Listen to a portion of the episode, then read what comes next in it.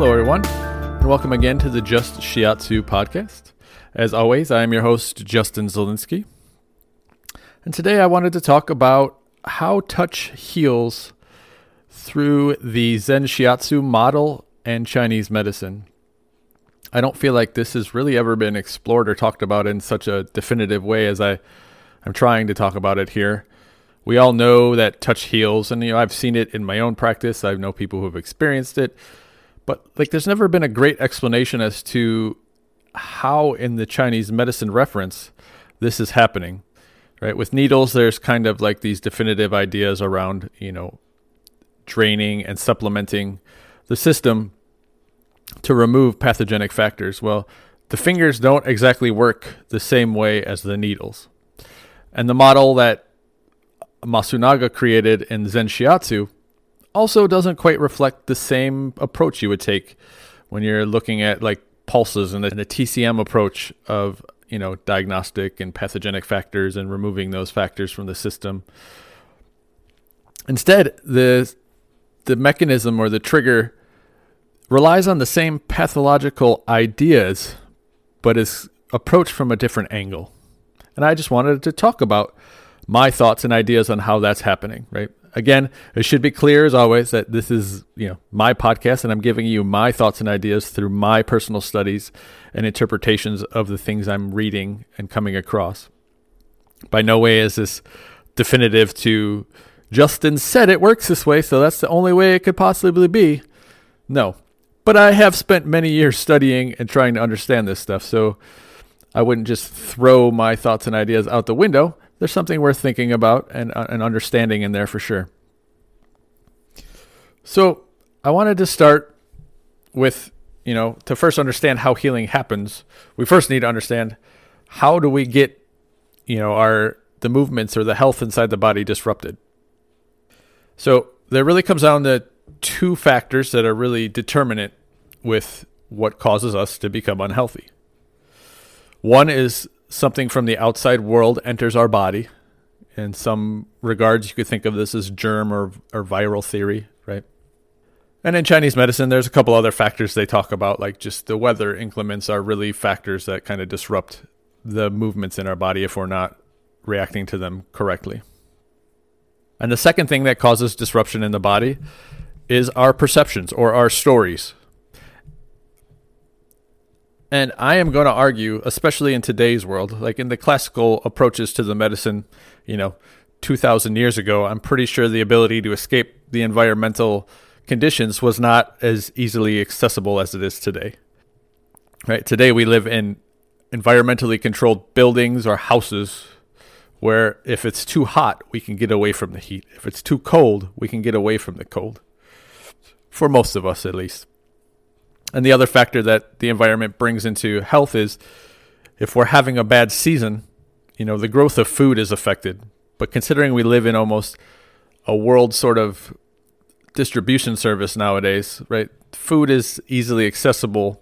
You know, even if a certain section of like a country per se is having trouble, a drought or something, the production of food is still being made other places, and we have the ability to distribute that amongst us. So again, you know, there could be some instances where that actually does affect the food supply, but in general, those are another area that's not too much affected by the environment due to our ability to transport and um, support each other over long distances. So that leads me back to perception, right? And I, if you've listened to some of my other podcasts, I'm big into the spirit, which is our perception, the emotions as being a driving factor to, to creating in, internal um, movements that, that weaken our system. And of course, when I've, I've I've done a podcast just on like what is healing, and I argued that maybe it's just the stories we tell ourselves, which is again is our perceptions of the world around us. So it doesn't mean that the environment doesn't play a factor into this. Someone might spend a long time in the cold and then generate, you know, a weakness in the body that then allows something to move into the body, which then creates a pathological, you know, sign or symptom to happen, you know, so they become unhealthy. I'm going to argue that the exposure up to this length that has caused the disease was an actual drive or perception of themselves that needed to be done. So it wasn't necessarily that they couldn't get away from it. It was they chose not to because of some perception they have or story they tell themselves about what they mean or what they should be doing or what they ought to be doing in life to bring value. So again, it comes down to the stories. So how do we measure what a proper movement in the body is? In Chinese medicine, again, this comes down to time. Um, I've, I think I've done a podcast on Chinese medicine as, you know, the medicine of time. And again, it's moving properly with the proper season and time. So again, we get spring or morning, which is when our energy starts to come out from being stored overnight or through the winter, right? So then we can start to be more active. So this is when we wake up in the morning, we start to move a little more. Then we get to midday where we should be fully expressing ourselves. This is the time when it's most appropriate to expend our energy to the fullest until we just kind of start to run out of that motivating force or that expansive energy. Then we move into autumn or evening. Again, another time where we've expended all our energy. Now we need to settle in and relax.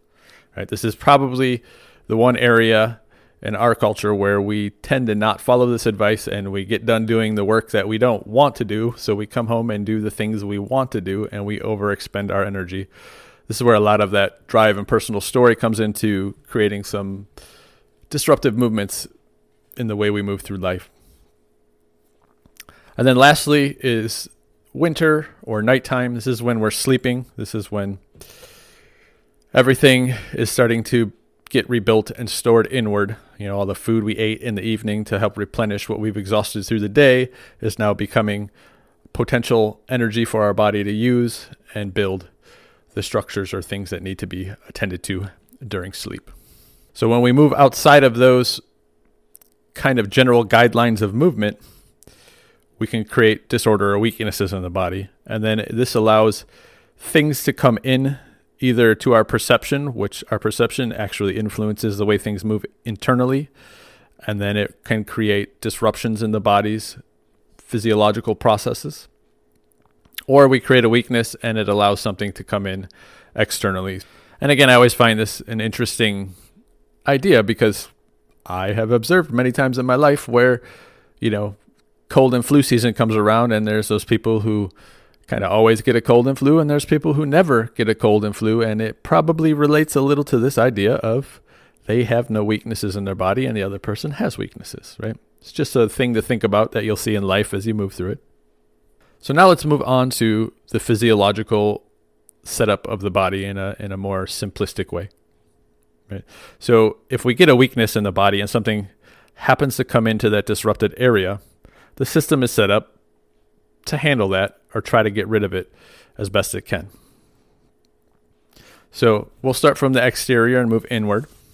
So essentially anything that comes into the body from the outside has to first enter through the pores of the body. So this idea that those are the spaces that things are allowed to move into the body through.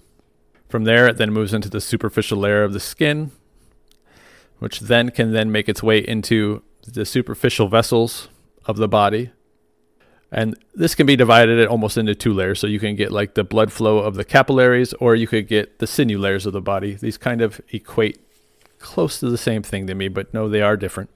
From there, it goes into what is usually called like the low system. Again, it's just another superficial layer of vessels that qi and blood are allowed to flow out to the surface and back to the channel. Um, they originate from the channel and move out to the surface and then from the surface back to the channel.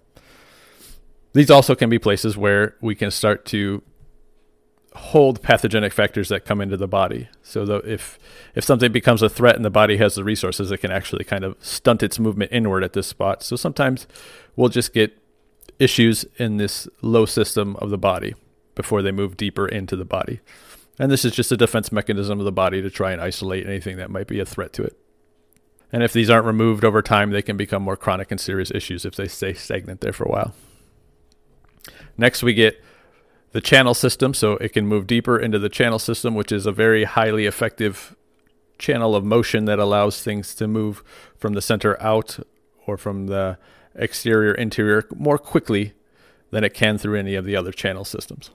From there, there's another system that's set up to help divert anything that might be a threat, which we talked about in the last podcast, which is this divergent channel system. And then there is another system, which I haven't given much study to because it's a very complex and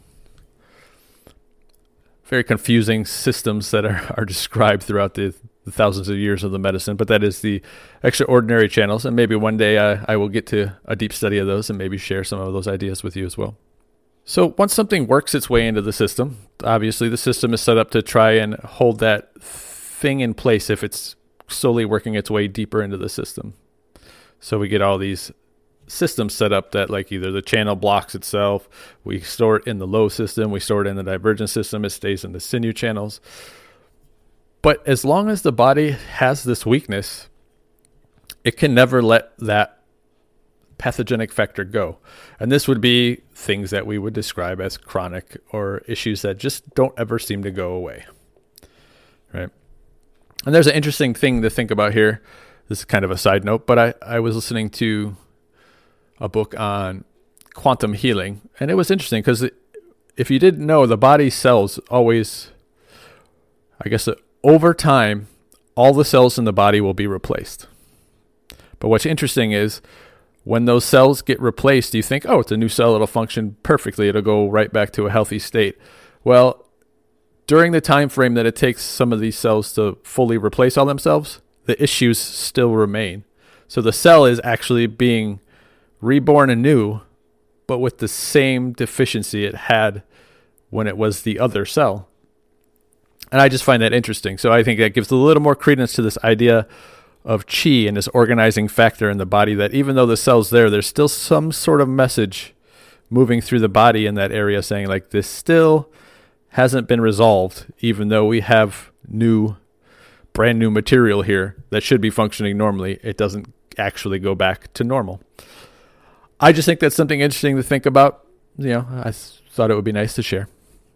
And with that thought, we can see that there still needs to be some sense of organization in the body, some resources that that cell maybe needs more of to function properly. And it's still not getting it though, even though it's been replaced. So it wasn't the cell that's deficient. It's the things getting to the cell that are deficient. And in Chinese medicine, we call the things that move around the body to promote health, qi, blood, and essence, right? All those, those are the three basic instances of, of movement in the body that promote health. And then we can see the system is set up also to, as things move in, it's trying to push things out. So we got two channel systems. We have an interior and an exterior channel system, right? One of the channel systems is about letting things store into the yin organs, or the organs that actually provide all the organized structure of the body.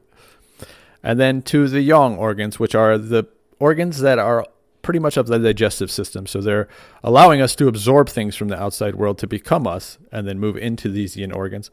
But they also allow the expelling of things. So, it, you know, through digestion, we can, you know, release stool, which if there was a pathogenic factor in the body and the body's healthy enough to move it out, it has the option to either push it out through the skin, or it has the option to push it out through the through these yang organs into stool or urine.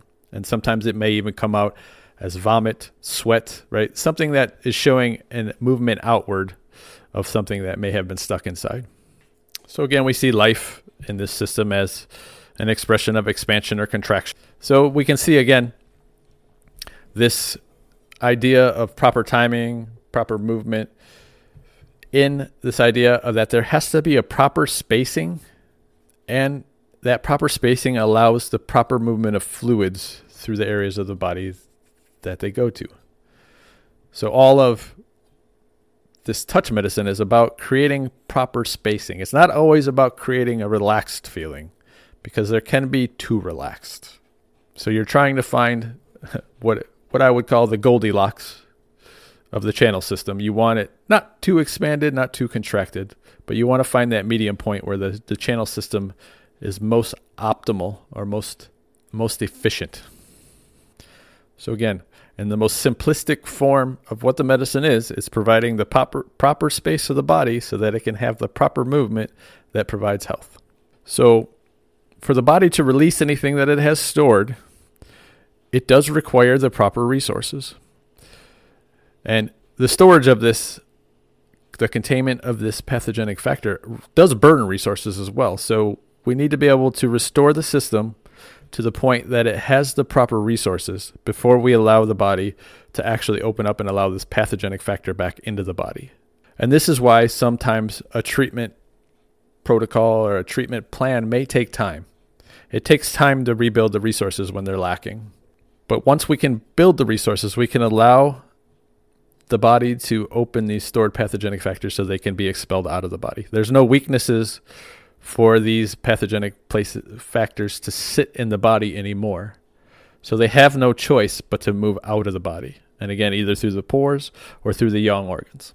So this is where I want to make uh, some distinctions between Zen Shiatsu and maybe, say, acupuncture. And again, as I've said many times before, I'm only speaking to some of the classical descriptions of acupuncture, as I've been doing very intense studies in the Neijing. So I can see how they're using needles in the very old classical styles of acupuncture, but I can't speak to the classic or the the modern views of maybe T C M or something like that. But in those ideas of using the needles in the classical, it's a lot about finding where that pathogenic factor is in the body and creating a hole with the needle to allow it to leave. We can't do that with fingers. So we need a slightly different model that still works with the same physiological processes that I've described. So we diagnose from the Hara. And this is a Japanese concept. So this is more from the, the traditional Japanese medicine that is derived from the, the Chinese methods. And in Japanese culture, the Hara is the center of the self. So we get this idea of it's the center of our gravity. It's the center of our mass, right? And if it's the center of our gravity and the center of our mass, it must be also the center of ourselves. So this is the spiritual center, the emotional center. Right? So it makes sense from that perspective that if we are diagnosing from this area, we are diagnosing what it means to be that person and how they're expressing themselves in life. And this is what the Zen Shiatsu style has. It has its own method of diagnosing that is specific to it. So it has a separate Hara map that is exclusive to the Zen Shiatsu model. And it seems to be highly effective. So I have had no drive to work through other methods or look at, I've looked at other Hara maps and stuff like that, but nothing seems to max, ma- match. Nothing seems to match the effectiveness that Masunaga came up with working with this style of, or this approach to the medicine. So what are we diagnosing when we diagnose in the center? Well, first off, we're diagnosing areas that seem to be lacking movement and areas that seem to be overworking. So in a way, we're looking at balancing those two ideas, right? If something's lacking movement and then something has extra movement, if we can get that extra movement to move into the area that's lacking, we now have a harmonious, balanced movement in the body. And this is what we're looking for, right? If we can get a harmonious, balanced movement in the body, it means all the resources are correctly balanced in the body. There will be no place for anything to rest. And then the body can then let go of all the pathogenic factors that are that are that are being held in place so that they can then be removed. The one thing to really understand, though, is what we're diagnosing is the motion of the person's life. This could be physical, and sometimes maybe it's all physical. But it also embraces the emotional side of life, the spiritual side of life, the mental side of life, right? All these are part of that diagnosis process. So what we're really diagnosing is the way someone's moving through life. And what we're trying to do is balance that way they're viewing the world into a more harmonious way. And sometimes these can be solved just by the simple act of balancing qi and blood. Right? That's how we communicate to the spirits, is by moving qi and blood. They then can receive that message that we're trying to to convey to the body and make a decision about it. Right? I can never force anyone to change their perspectives in life. In fact, some people will actually, you'll create a counter movement by trying to force them to do something. Right? And that's normal. We usually protect ourselves from things that seem threatening. So sometimes the process is a process of self-actualization, right? You come, you get some work, you feel different in life. You feel different after the treatment, different than maybe you ever have in life. And it's time to reflect on why is that different. So part of the process of getting a treatment is reflecting on how you feel different. Why do you feel different? Sometimes, when does that difference disappear? What happened in life? You know, and part of it is educating people on the proper movements they need to have in life. And then part of it is self-observation of them realizing that it's their perceptions and movements through life that are causing the disruption. And without changing those, you really will never achieve that harmonious balance in the body that won't allow disease to happen. And I wish from the Hara diagnosis I could just understand what that was and give clear direction to somebody. But I am feeling the movements of your perception, but I do not know what that perception is. So this is still a work that requires the person receiving to really reflect inward and be with themselves. If it's a simple blockage from like an external thing, sometimes we can just clear the blockage and it doesn't really require any self-actualization or self-realization. But there still was a reason why that weakness happened in the first place. So I'm willing to bet there might be something worth reflecting on or changing. And then lastly, I just want to add in a little factor that I've noticed in my own work. So you come receive a treatment. You start to feel a little different than maybe you ever have before. And you start to reflect on why that is. Right? Maybe you start to notice things in life you never noticed before. Or maybe you notice nothing, which means maybe we still need to keep working to try and figure out what that is. But, so you come get a treatment, things feel different, and you go to sleep. So to me, this is where the real healing happens in the art of shiatsu. Right? I've given all these ideas and thoughts and movements to the body, which then they've felt and had some time to think about and ruminate on. And when you go to sleep, that's when the body gets to decide if they want to permanently make these changes, right? It is in sleep when we restore and rebuild our bodies, ourselves. And this is why when the day after a treatment, you may feel better than you did the day you received the treatment, right? This is a sign of a change that is starting to manifest in the body. And this is also why I think there needs to be some time between treatments. You know, there's a lot of references in the old classics, you know, wait two days, wait three days. And those all sound fantastic. And I would love to be able to treat someone every two days or every three days. But in this go, go, go world we live in, it's not always practical. And more than likely, it's going to be a weekly sort of treatment.